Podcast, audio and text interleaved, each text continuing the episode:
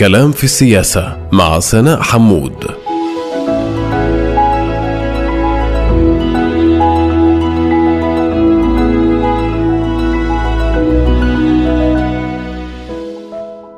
أهلا ومرحبا بكم مستمعاتنا ومستمعينا الكرام في حلقة جديدة من بودكاست كلام في السياسة. الذي سنتناول في إطاره تحليلات معمقة بمنظور أوسع. حول قضية هامة أو شخصية مفصلية تركت وقعها وأدت إلى تحولات لافتة في المشهد السياسي. أنا سناء حمود وفي هذه الحلقة التي تتزامن مع الإعلان عن حل الكنيست وتبكير الانتخابات بعد عام واحد على تشكيل حكومة بنت لبيد اخترنا أن نتوقف وإياكم عند تحليل تجربة مشاركة القائمة العربية الموحدة في الائتلاف الحكومي. في خطوة اعتبرت غير مسبوقة في تاريخ السياسة العربية في إسرائيل. تجربة جدلية أتت في سياق نهج جديد كما أسماها عرابها رئيس القائمة الموحدة دكتور منصور عباس هدفت لتحسين ظروف المجتمع العربي في مجالات الحياة المدنية. ولكن بأثمان سياسية أثارت جدلا واسعا لا سيما بعدما تبين أن الجناح اليميني المتشدد في هذه الحكومة التي سبق وأطلقت على نفسها اسم حكومة التغيير هو من يحدد قواعد اللعبة ويدفع بالسياسات ويحدد الوجهة كما يقول نقادها. موضوع حلقة اليوم من كلام في السياسة مشاركة القائمة العربية الموحدة في حكومة بنت لابيد تقييم التجربة وقراءة في التداعيات والوجهة وللوقوف عند هذه القضية بأبعادها السياسية الراهنة منها والتاريخية. يسعدني أن أرحب في هذا الحوار بضيفين هما المحامي عبد المالك دهامشي رئيس القائمة العربية الموحدة سابقا والقيادي في الحركة الإسلامية والسيد عصام مخول النائب السابق عن الجبهة الديمقراطية للسلام والمساواة ورئيس معهد إيميل توما للدراسات وعضو المكتب السياسي للحزب الشيوعي.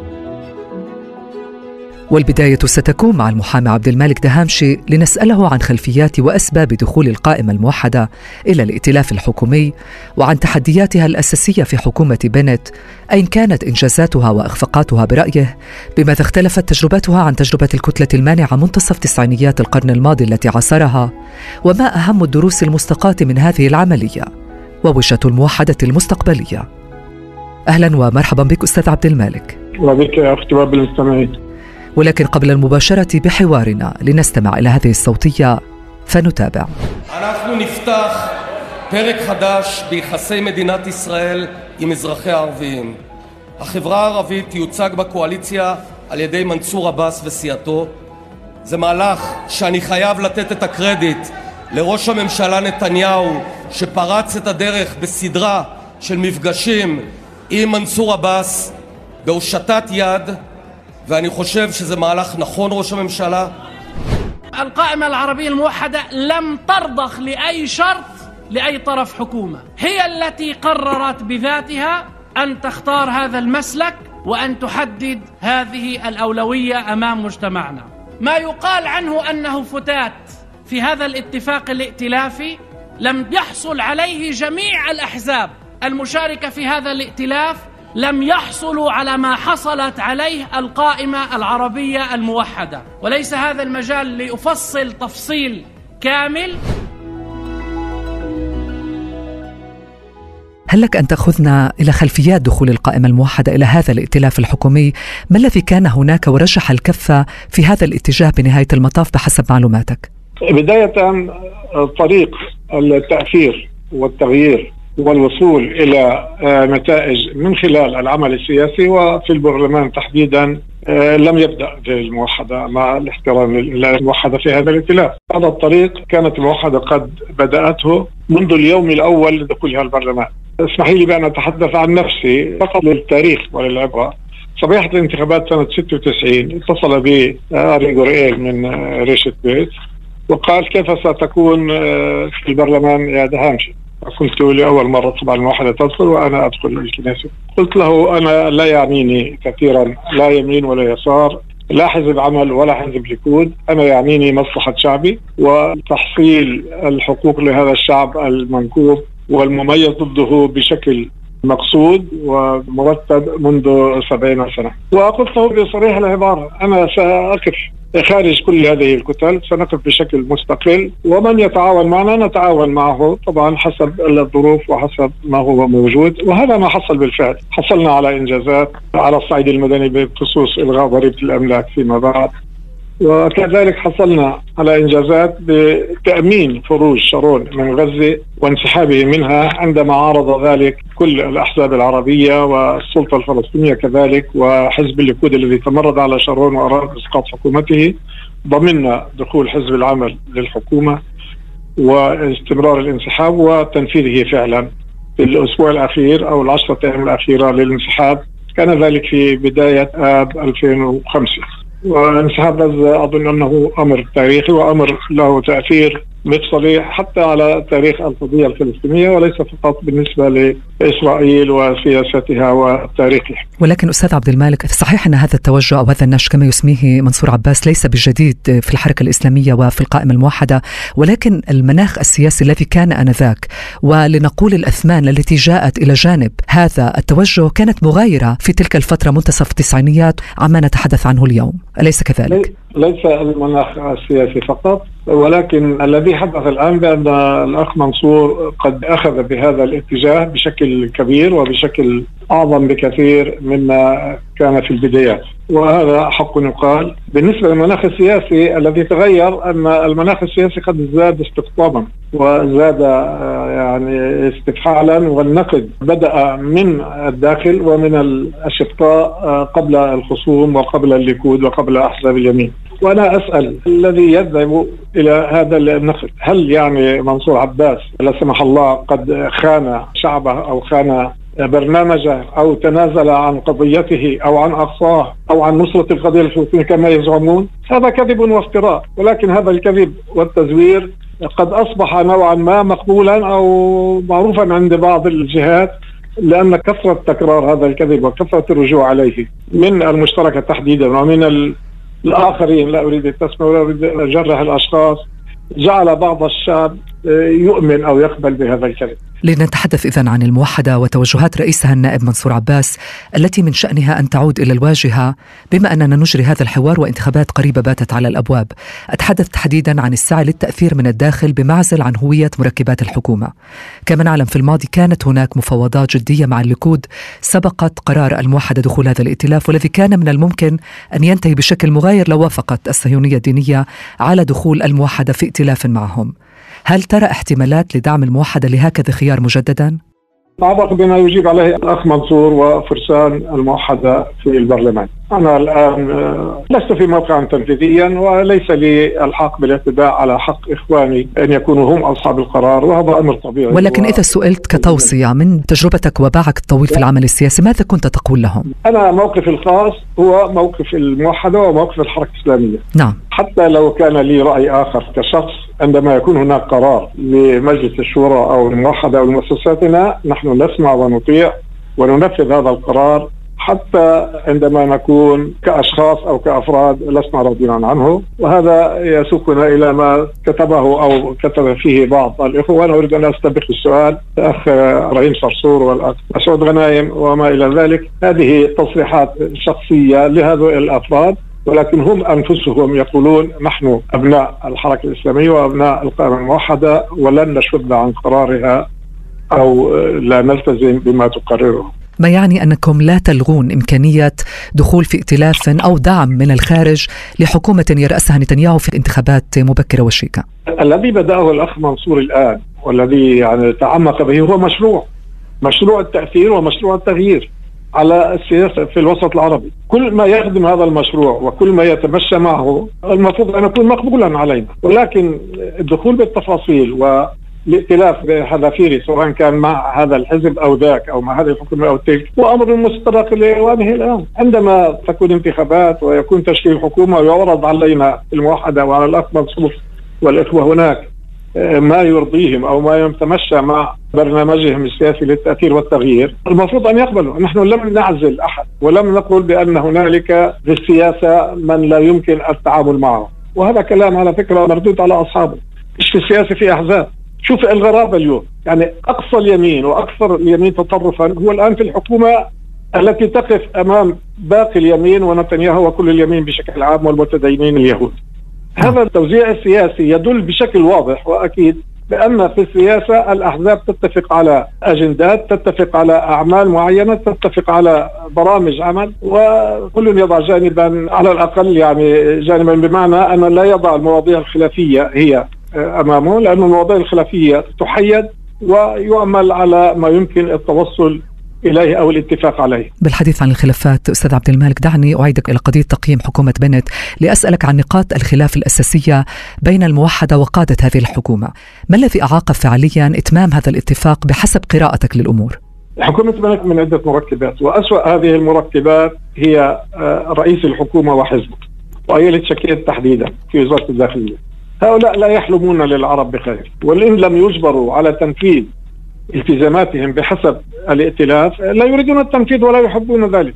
وهنالك غيرهم كذلك. يعني إحنا نسينا إنه الوسط اليهودي على فكرة أحدهم ذكرنا فقط في الأيام الأخيرة الماضية. يعني يحلمون يصبحوا يوما ما وليس هنالك عرب في هذه البلاد. هذا حلم الصهيونية وحلم الأحزاب وحلم 80% بشكل واضح ومصرح به على الأقل من أعضاء الكنيسة اليوم، ومن لا يصرح بذلك قد يحلم بذلك ولكن لا يريد التصريح به كاليسار وكأحزاب العمل، ان الوضع السياسي اليوم اسوء بكثير مما كان في السابق، والتطرف السياسي ومحاوله القضاء على الخصم أو محاولة الاستبداد بالسياسي ضاربين عرض الحائط المفاهيم الديمقراطية والمفاهيم آه، حقوق المواطن وحقوق الإنسان هذا اليوم أصبح يتبناه قسم كبير.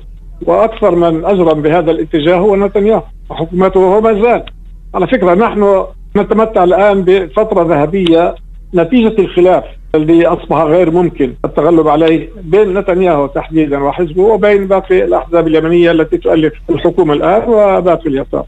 هذا الخلاف فيما لو تمت تسويته هناك سوف آه، نخسر كوننا بيضة الخدان وسوف نخسر إمكانية التأثير وهذا ما أريد أن أذكر به إخواننا المناكفون والمعارضون. نحن الآن أمام فرصة هذه للتغيير، لما نتركها؟ 70 سنة ما قدرنا نغير إلا نادرا وهنا وهناك وبشكل غير منظم وبشكل غير مرتب، الآن نحن بشكل مرتب ومدروس وضمن ائتلاف وباتفاقية موقع عليها لنا حقوق يجب إنجازها. ووصلنا إلى إنجاز الكثير منها. الكنيست على فكرة ليست هدفا، الوصول للكنيست ليس هدف، عندنا في الموحد على الأقل ليس هدفا، الكنيست هي وسيلة للعمل السياسي ولتحصيل إنجازات ولتحصيل حقوق شعبنا. طب الحديث عن هذه الانجازات تحديدا يعني هناك قضايا يعني حتى أثارت سجالات ليس فقط من قبل مناكفيكم ومنتقديكم وإنما كذلك في أوساط قواعدكم الجماهيرية في الحركة الإسلامية، أتحدث عن الاستفزازات في القدس، الاقتحامات المتتالية وغير مسبوقة بعددها للمسجد الأقصى المبارك. القبضة الحديدية في النقب عرقلة تمرير الميزانيات للسلطات المحلية وغيرها من السياسات الإشكالية لهذه الحكومة. هذه كذلك أثارت يعني جدلا وسجالات في داخل قواعدكم الجماهيرية في الحركة الإسلامية. أليس كذلك؟ هذه الحكومة ليست حكومة عرب وليست حكومة تحب الموحدة أو تحب الأقصى أو تحب الشعب العربي هنا. هم أحيانا أيضا يريدون ارضاء لأحزابهم أو ارضاء لرغباتهم ولاجنداتهم أن يظهروا بمظهر البطل والذي نفذ ما لم ينفذه قبله ويفخر بنت وحزبه أحيانا بأنه قد استطاع الحفاظ على حدود غزة وقد يدعي انه استطاع أن يحدث في الأقصى تغييرا وما إلى ذلك مع أنهم لا يعلنون ذلك بشكل رسمي خطوطا حمراء يمكن القول أستاذ عبد المالك لم تقم بها حتى حكومة نتنياهو أو حكومات نتنياهو السابقة. هذا الكلام مطروح للتفكير ليس عليه دليل. أنا لا أريد لا أنكره ولا أريد أن أؤيده. هذا كلام فيه ربما شيء من الحقائق ولكن هناك حقائق أخرى لا ينتبه إليها أحد. ونحن نعرف بأن الأقصى والمناكفات فيه هي ديدا حكومات إسرائيل ليس في هذه الحكومة فقط ولكن منذ احتلال الأقصى سنة 67 واحتلال الضفة الغربي نحن بهذا المجال نفعل ما نستطيع ولكن لا يمكن أن نحمل الموحدة ونحمل منصور عباس كما فعل المناكفون المسؤولية عن كل هذا الأمر. الأقصى لم يحصل بالأمس ولا يحصل جديدا والاقتحامات ليست الآن ولدت هذه السنة أو ولدت هذه الحكومة. كلنا يعرف ذلك. منصور لم يدخل الكنيست لكي يحرر فلسطين أو يحرر الأقصى. تحرير فلسطين والأقصى لم يكن من داخل الكنيست إلا إذا طلب غيرنا بذلك فليتفضل. داخل الكنيسة نحن نشتغل على الحقوق المدنية والحقوق اليومية والحقوق الأخرى لشعبنا في الداخل ولا نترك على فكرة الثوابت الوطنية والإسلامية والى آخره ابدا. لم يتخلى عنها منصورة ساعة ولا يوم. ولكن الموجود الآن داخل الائتلاف والمعمول به هي الحقوق المدنية. لماذا تطالبون منصور عباس بالترك ما التزم به للناخبين وما اتصل إليه من اتفاق مع الأحزاب الأخرى في الائتلاف لإنجاز الحقوق واحداث التغيير بالنسبة لشعبنا على كافة الأصعدة.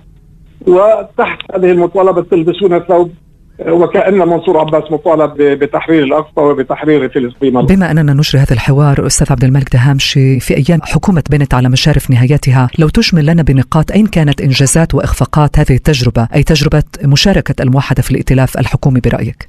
الإنجاز الأعظم في نظري هو أن الموحدة جعلت من حقنا بالعيش أعزاء كرماء على أرض وطننا وكمتساويين مع الأحزاب ومع باقي سكان الدولة حقيقة واقعة. الآن الموحدة هي حزب مثل باقي الأحزاب إن لم يكن أكثر في الائتلاف.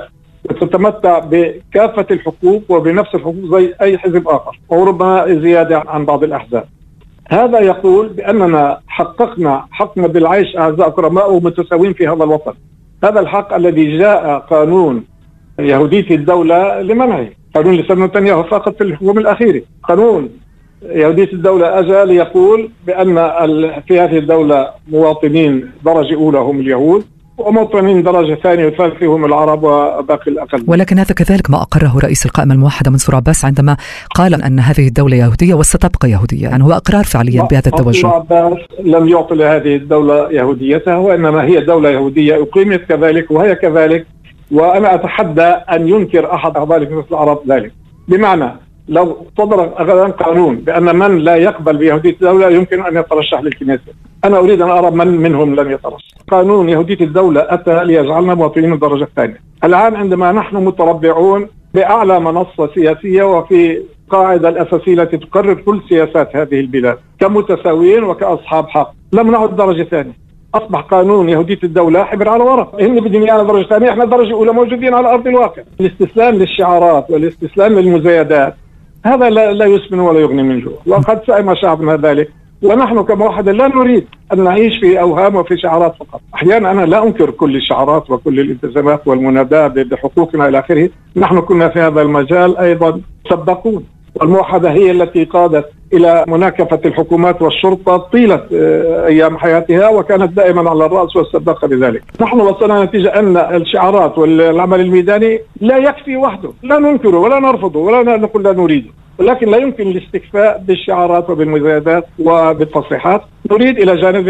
ذلك أن نفعل. دعني أستفيد من وجودك معنا لأنه أنت عاصرت وواكبت يعني فترات زمنية مغايرة، أتحدث تحديدا عن فترة منتصف التسعينيات القرن الماضي ولمن لا يتذكر يعني المشهد السياسي في تلك الفترة، لو توضح لنا بماذا اختلفت هذه التجربة تحديدا عن تجربة الكتلة المانعة التي منحتها أحزاب عربية لحكومة رابين آنذاك والتي طبعا أنت عاصرتها بدورك. الكتلة المانعة كانت لأمر محدد ولفتره محددة. الذي يفعله منصور الآن والموحدة هو أجندة للاستمرار بدون تحديد وقت ما دام هنالك في مجال للاتفاق والأحداث التغيير والإنجازات. الذي يحدد الفترة الآن هو سقوط الحكومة أو استمرارها أو حكومة أخرى. التغيير هنا تغيير جوهري وتغيير يعني أعمق بكثير وأبعد مما يتخيل الناظر بشكل سطحي. وهذا التغيير يعرفه اليهود قبل العرب ويعرفه العالم كله ولذلك أخذ هذا الدور الذي قام به الأخ منصور وفرسان الموحدة. معا هذا الإحداث وهذا التغيير أخذ أبعاد عالمية وهو يؤثر على تاريخ هذه الدولة ومستقبلها بشكل عظيم وواسع. فقط لو أننا نستطيع أن نكرسه ونرسخه بشكل مستمر وأن يقوم الإخوة الآخرون بمساعدتنا على ذلك، نحن لا نفعل لأنفسنا ولا للموحدة ولا لأشخاص، نحن نفعل لهذا الشعب. وإن كنا معا نحن والمشترك نمثل هذا الشعب في السياسة فتعالوا نفعل ذلك معا، لماذا تطعنون في الظهر؟ بدل أن تمدوا يد العون لنا ولبرنامجنا وهو برنامجكم أصلا، أول من قال بدنا نفوت على الائتلاف أيمن عود طيب. الانتخابات وأعلنها ثاني يوم بالقناة الثانية، آه بفوت الانتخابات بشروط معينة، طيب. اليوم فات على الائتلاف منصور بشروط معينة شو المشكلة؟ اسمح لي بسؤال أخير لأننا نتحدث عن المستقبل. إلى اين وجهت الموحدة اليوم ونحن على أعتاب انتخابات مبكرة أخرى في غضون ربما أشهر قليلة؟ هل تتوقع توجها مماثلا من قبل الموحدة حتى لو كان الليكود ونتنياهو في سدة حكومة مقبلة كهذه كما ترجح التقديرات على الأقل؟ أول من استحذى وركع أمام الموحدة منصور عباس نتنياهو ولم يستطع تأليف حكومة كما قلت وهذا سهل على الحكومة الحالية أن تتعاون مع منصور عباس. وأظن أنهم لم يكن ليجرؤوا على ذلك لولا استهداء نتنياهو لمنصور الموحدة ومحاولته التي يعني لم يدخر جهدا من أجل الوصول إلى ذلك. نحن في الموحدة وكما أعلنها إخواننا في الكنيست نتعاون مع من يتعاون معنا. لسنا في جيب أحد لا نتنياهو ولا بنت ولا أي رئيس حكومة قادم أو مستقبلي. الذي يتعاون معنا ويعطينا لشعبنا حقوقنا وما نريد ويستجيب لمطالبنا التي نحددها نحن. يمكن أن نتعاون معه بدون تحديد أشخاص ولا أمور ثانية. هذا بشكل عام. ولكن على أرض الواقع وكيف سيحدث؟ هذا يعود للأمور عندما تكون في آه، متناول اليد. يعني بعد ما تصير انتخابات إلى آخره إخواننا بيشوفوا إذا ممكن التعاون مع ائتلاف جديد وما هي الشروط وما هي الإمكانيات. شكرا لك المحامي عبد الملك دهامشي رئيس القائمة العربية الموحدة سابقا والقيادي في الحركة الإسلامية على هذا الحوار الخاص. شكرا جزيلا لك. شكرا لك يا أختي فاصل قصير ونواصل الشق الثاني من هذا الحوار مع السيد عصام مخول النائب السابق عن الجبهة الديمقراطية للسلام والمساواة ورئيس معهد إيميل توما للدراسات. لنستطلع وإياه موقفه من أداء حكومة بنت تجاه المجتمع العربي بعد الإعلان عن حلها. وعن تقييمه لتجربة القائمة الموحدة في ائتلاف بنت لبيد أين كانت مواطن قوتها وضعفها؟ بماذا اختلفت عن تجربة دعم الأحزاب العربية لحكومة رابين منتصف تسعينيات القرن الماضي وماذا عن إسقاطاتها المستقبلية على العمل السياسي العربي ومكانة المواطنين الفلسطينيين في البلاد؟ لا تذهبوا بعيدا. كلام في السياسة مع سناء حمود.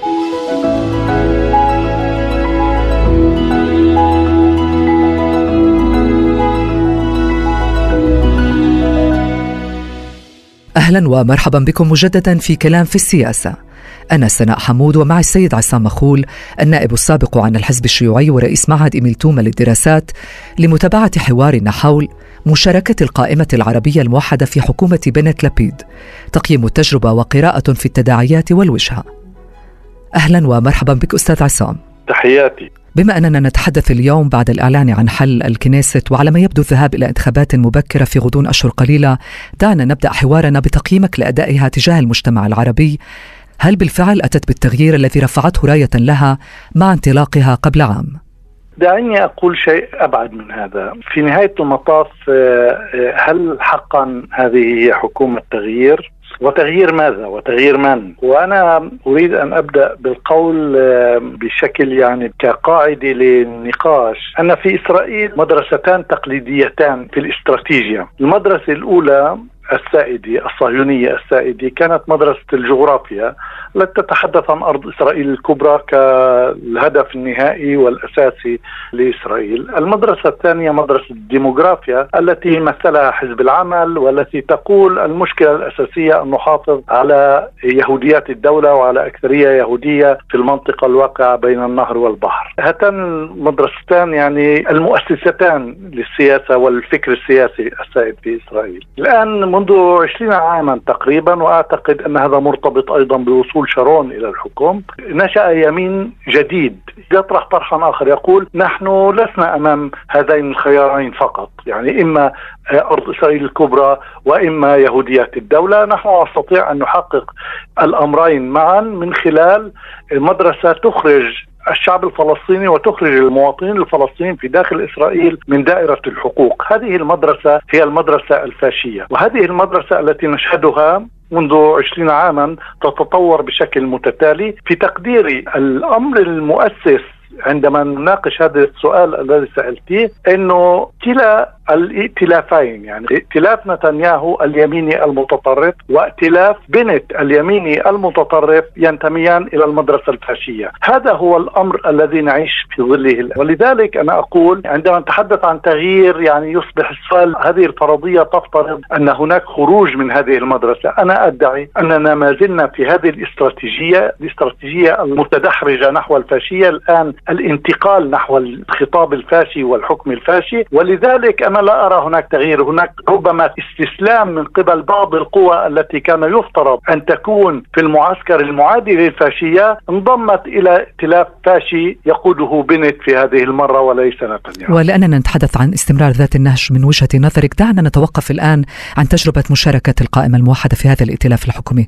تجربة غير مسبوقة يمكن القول في تاريخ السياسة العربية في إسرائيل. اليس كذلك. أنا لا أعتقد أن هذه تجربة جديدة. هذا إنعاش عقلية وسياسة كانت قائمة في الماضي السحيق منذ 40 و50 عاما ربما 50 و60 عاما إيه، على ساحة الجماهير العربية. كانت تجد تعبيرها في قوائم مرتبطة بحزب السلطة. تتحدث بنفس الخطاب أننا إذا دخلنا وإذا تصرفنا كما يتوقع منا أن نتصرف من قبل القوى الحاكمة سنلقى الجوائز وسنلقى الحقوق وسيتم التعامل معنا بشكل آخر خاصة إذا وضعنا جانبا القضايا القومية وحقوقنا القومية وحقوقنا في التطور وحقنا في الأرض وحقنا في المسكن وحقنا في الانتماء إلى شعبنا وحقنا في الدفاع عن حقوق شعبنا. بما في ذلك إذا وضعنا كل هذا جانبا فسيكون هناك تعامل يجزينا على ذلك. هذه هي العقلية التي كانت قائمة عندما صوتت قوائم مرتبطة بحزب المطاي في حينه ضد إنهاء الحكم العسكري في سنوات الستين. نحن في نفس العقلية ولا شيء جديد في هذا النهج. يعني هذا النفس الذي يدعونا إلى التنازل عن القضايا الأساسية الوجودية. لنا كجماهير عربية وكأقلية قومية في داخل إسرائيل تدافع عن حقوقها وتطالب بحقوقها.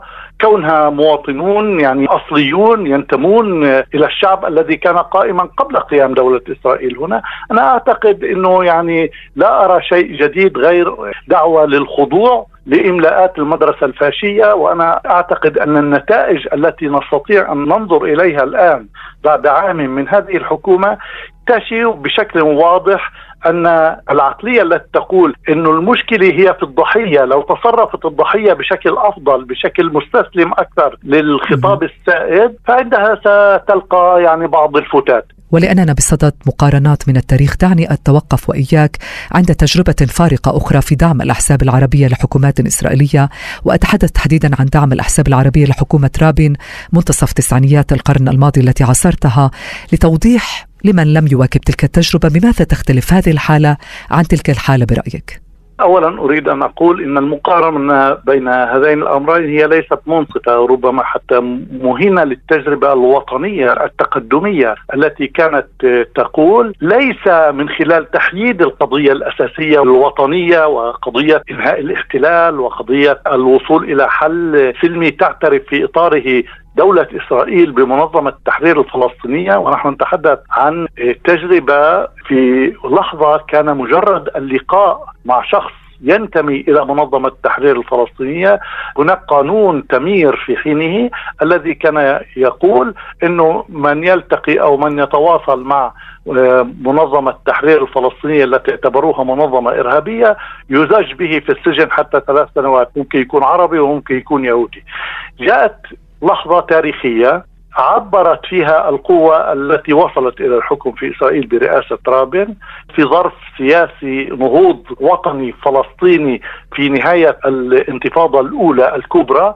للشعب الفلسطيني وقالت نحن نبحث عن حل يقوم على أساس الاعتراف المتبادل مع منظمة التحرير الفلسطينية ويريد أن يبحث الموضوع من خلال إنهاء الاحتلال وتعالوا نتفاوض وما إلى ذلك في حينه مؤتمر مدريد وما إلى ذلك. نعم. هذا هو العكس للنهج الفكري والمنطق القائم وراء القائمة الموحدة. القائمة الموحدة تقول دعونا نلقي كل هذه القضايا في سلة الزبالة والمهر الذي نريده مقابل هذه العملية التي نقوم بها التخلص من القضايا القومية. شو يعني القضايا القومية؟ يعني قضايا الاعتراف بالقرى غير المعترف بها في النقب قضايا منع مصادرة الأراضي منع تحريش النقب وإقامة زرع الأحراش. في مواقع البلدات منزوعة الاعتراف وما إلى ذلك، أنا أعتقد إنه يعني عندما نتحدث عن القضايا القومية كل واحد بيروح بفكر ساعتها إنه بدنا نقيم الوحدة العربية، ليس هذا إحنا مش عبد الناصر، نحن نريد أن ندافع عن قضايانا الحياتية الوجودية، حتى نحن لم ندخل ائتلاف، نحن أعطينا شبكة أمان لحكومة رابن في القضايا التي رأينا أنها قضايا وطنية من الدرجة الأولى وديمقراطية وسلامية. بما في ذلك تغيير نهج إسرائيل من نهج يبحث عن توسيع الاحتلال والحرب إلى نهج يحاول أن يبحث عن حل مع منظمة التحرير الفلسطينية قائد الشعب الفلسطيني التي كانت يعني محرمة، أي مقارنة بهذا الموضوع هي غير واردة. طيب من باب طرح وجهة النظر الأخرى دعني أطرح عليك هذا الطرح، هناك من قد يدعي بأن المناخ السياسي العام تغير منذ ذلك الحين وأن الواقع السياسي الحالي فرض ويفرض البحث عن أدوات تأثير بديلة خاصة بعد عقدين من الجمود السياسي كي لا نقول التردي السياسي واستفحال الأزمات في المجتمع العربي، ما ردك على ذلك؟ اولا أنا أعتقد إنه يعني الحديث عن استفحال الأزمات في الوسط العربي هيك بالعموم هو ليس دقيقا. يعني هناك قوى مأزومة تبحث عن مخارج لها ونفسها قصير. يعني وهي وصلت إلى قناعة إنها بحاجة إلى أن تندمج في الجو العام وليس الجو في داخل إسرائيل وحدها في الجو الإقليمي في الجو القائم في المنطقة كمنطقة. أنا يعني ليس صدفة التوقيت الذي جرت فيه هذه المبادرة وهي لم تكن المبادرة الأولى يعني نحن شهدنا محاولة من قبل بعض أحزاب اليسار الصهيوني للبحث عن آه، خلطة توصل إلى أن نشارك في الحكم بأي ثمن. في حينه ابراهام بورغ وآخرون الذين جاءوا واقترحوا حزب يهودي عربي جديد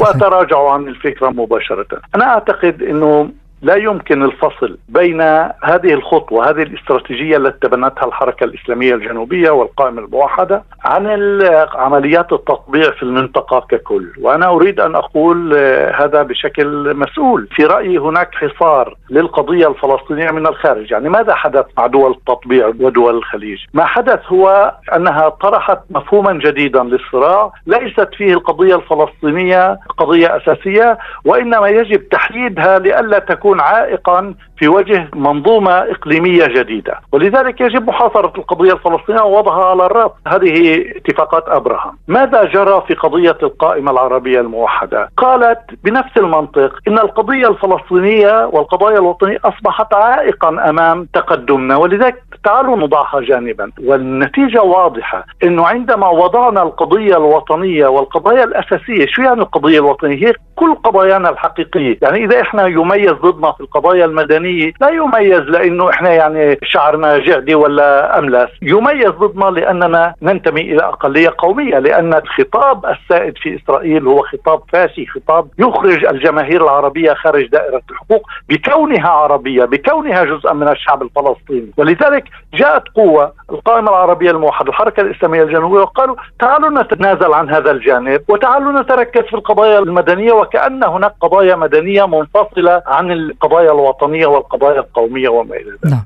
وأنا أعتقد أن هذا هو التضليل الأساسي في الموضوع وهو يساهم في محاصرة الشعب الفلسطيني ومحاصرة قضايانا كجزء من الشعب الفلسطيني يقولون لكن مساحة المناورة مساحة التأثير محدودة أصلا ولذلك نحن نأتي بخطاب الحقوق المدنية. انظروا يعني أتينا ب 30 مليار شيكل للمجتمع العربي فضلا عن خطط قصيرة وطويلة الأمد للمجتمع العربي في مجال مكافحة العنف والجريمة التي تضرب يعني كافة البلدات العربية إقرار قوانين ومخططات في مجال الأرض والمسكن وغير الكثير في هذا المجال المجال المدني. كل هذه الإنجازات لما كانت تحدث لولا تأثيرنا نحن من الداخل.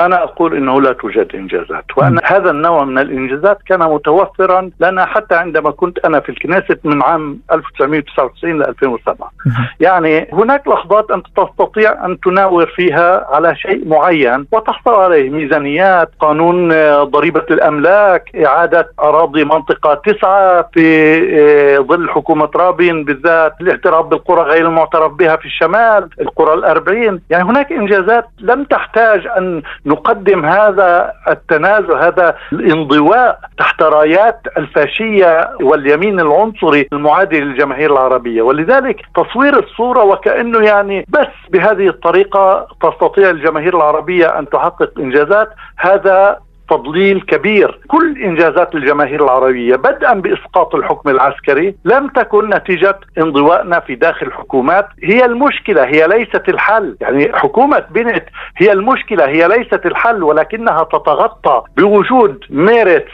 وحزب العمل من جهة وهي تتغول في قضايا الاستيطان والمصادرة والقمع والقتل اليومي وما إلى ذلك في الساحة الفلسطينية. هذول القوى اللي كانوا يعتبروا حالهم سلام الآن يعتبروا حالهم بدخولهم إلى الحكومة إلى الائتلاف. هم يعني أصبحوا الغطاء الذي من تحته تتستر هذه الحكومة والحركة الإسلامية التي تتستر بها هذه الحكومة من أجل التغول في العدوان على الأقصى وفي العدوان على بئر السبع الآن وفي العدوان على قضايانا اليومية ومقبرة القسام وأماكن أخرى. في ظل هذه الحكومة التي تجلس فيها حركة إسلامية جنوبية تدعي أن هذا هو مبرر وجودها تنتهك كل المقدسات وتنتهك كل القيم التي تدعي أنها تدافع عنها وهذا كله تحت شعار إنه يعني إحنا بدنا نأثر، وين بدكم تأثروا؟ أي تأثير هذا؟ أنتم أعطيتم المبرر وأعطيتم القناع الذي تتقنع به هذه الحكومة، أنتم لستم أكثر من قناع تتقنع به هذه الحكومة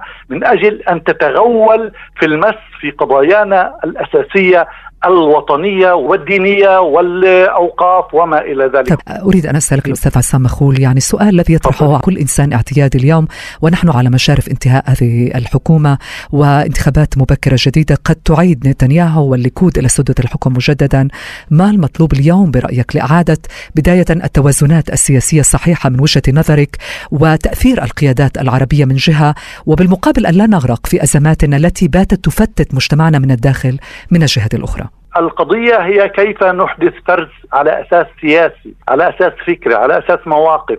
وليس على أساس أنا عندي مشروعي وأنت عندك مشروعك وأنا أنتمي إلى قوة سياسية أو فكرية موجودة خارج البلاد وأنا يعني أريد أن أنفذ مشروعها. إذا هي كانت تريد تطبيع فأنا أريد أن أدخل إلى الائتلاف الذي يقمع آه، قضايانا وما إلى ذلك. الآن أنا في رأيي من هي حكومة بنت؟ انظري إلى جميع أقطاب هذه الحكومة من آه، بنت إلى شاكيد إلى ساعر إلى ليبرمان إلى جانتس. كل هؤلاء تخرجوا في مدرسة بنيامين نتنياهو. هدول كانوا وزراء مركزيين في حكومة نتنياهو. عن ماذا نتحدث عن التغيير؟ نحن نتحدث عن أقطاب حكومات نتنياهو الذين وصلوا الآن ليحكموا من خلال نفس المرة ولذلك أنا أقول الخيارات بالنسبة لنا هي ليست بين نتنياهو وبين لبيد بين هذا الائتلاف الفاشي وذاك الائتلاف الفاشي. قبل هذه الحكومة كان هناك نقاشات حتى في ساحة الجماهير العربية.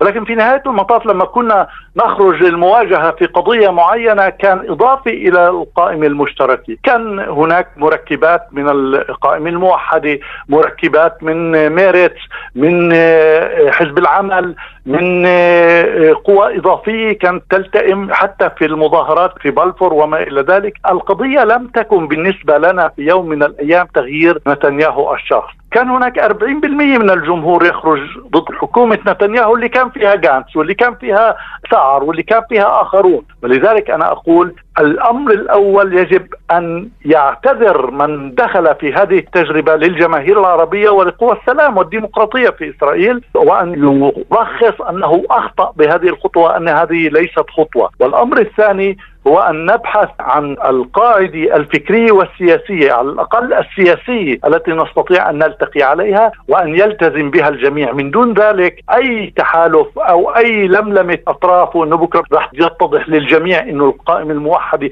فشلت فشلا ذريعا وأن شيئا من هذه الإنجازات مثلا جسر الزرقاء وعدوها بمليونين 200 مليون شيكل هددوهم في أول تصويت أنه إذا ما بمر القانون بالنسبة للمستوطنين في المناطق المحتلة لن تأخذوا ال 200 مليون شيكل ماذا يعني هذا؟ هذا تجارة رخيصة تجارة يعني بعقلية متخلفة حتى. هكذا نحقق الإنجازات إنه من شان كل يوم يقولوا لنا إذا بتصوتش هيك بتاخذش هاي الميزانية هذا اسمه إنجاز. ولذلك أنا أعتقد إنه المطلوب الآن حوار. نحن في معهد إيميل توما نأخذ على عاتقنا فتح هذا الحوار. هو معنية في إحداث التغيير بين الجماهير العربية وإعادة شدشدة البراغي والعودة إلى أنفسنا وإلى قضايانا الوطنية واليومية. المساواة في الحقوق القومية والمدنية. فيش شيء اسمه مدنية لحالها وقومية لحالها. هذول متداخلين.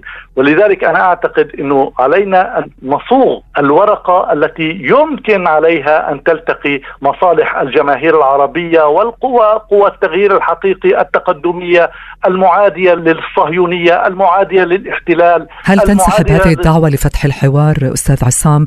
كذلك تجاه القائمة الموحدة والحركة الإسلامية لفحص سبل إعادة الوحدة للشارع العربي وربما كذلك ترجمتها مجددا إلى تمثيل برلماني جدي أم أن هذه القضية على الأقل باتت من ورائنا الآن برأيك؟ القائمة الموحدة أحرقت نفسها وأحرقت الجسور في رأيي وأنا أعتقد أنه يعني ممكن يكون في داخل الحركة الإسلامية الجنوبية عناصر أخرى. كل من لم يكن موبوءا بهذا النفس وبهذا البرنامج وبهذا المشروع يستطيع أن يكون جزءا من هذا الحوار. من قطع الخطوط وأصبح يخدم مشروع بنت ومشروع الاستيطان بأي مبرر هو ليس جزءا من هذا الحوار. الخيار الوحيد أمامنا أن نحدد ما هي حقوقنا ما هي قضايانا الأساسية وأن نناضل من أجلها وأنا واثق أنه أقصر الطرق لتحقيق الإنجازات الحقيقية بعيدة المدى هو بأن نتمسك بحقوقنا وندافع عنها ونناضل من أجلها، هذا هو هذه هي التجربة التاريخية بالنسبة نعم. لنا والتي أنجزت العديد من الإنجازات.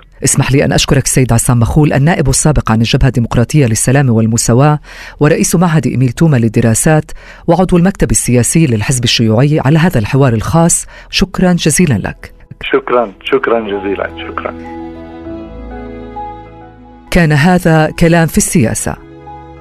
شكرا لكم مستمعاتنا ومستمعينا الكرام على حسن الاستماع. أطيب التحيات لكم أينما كنتم. دمتم بكل خير.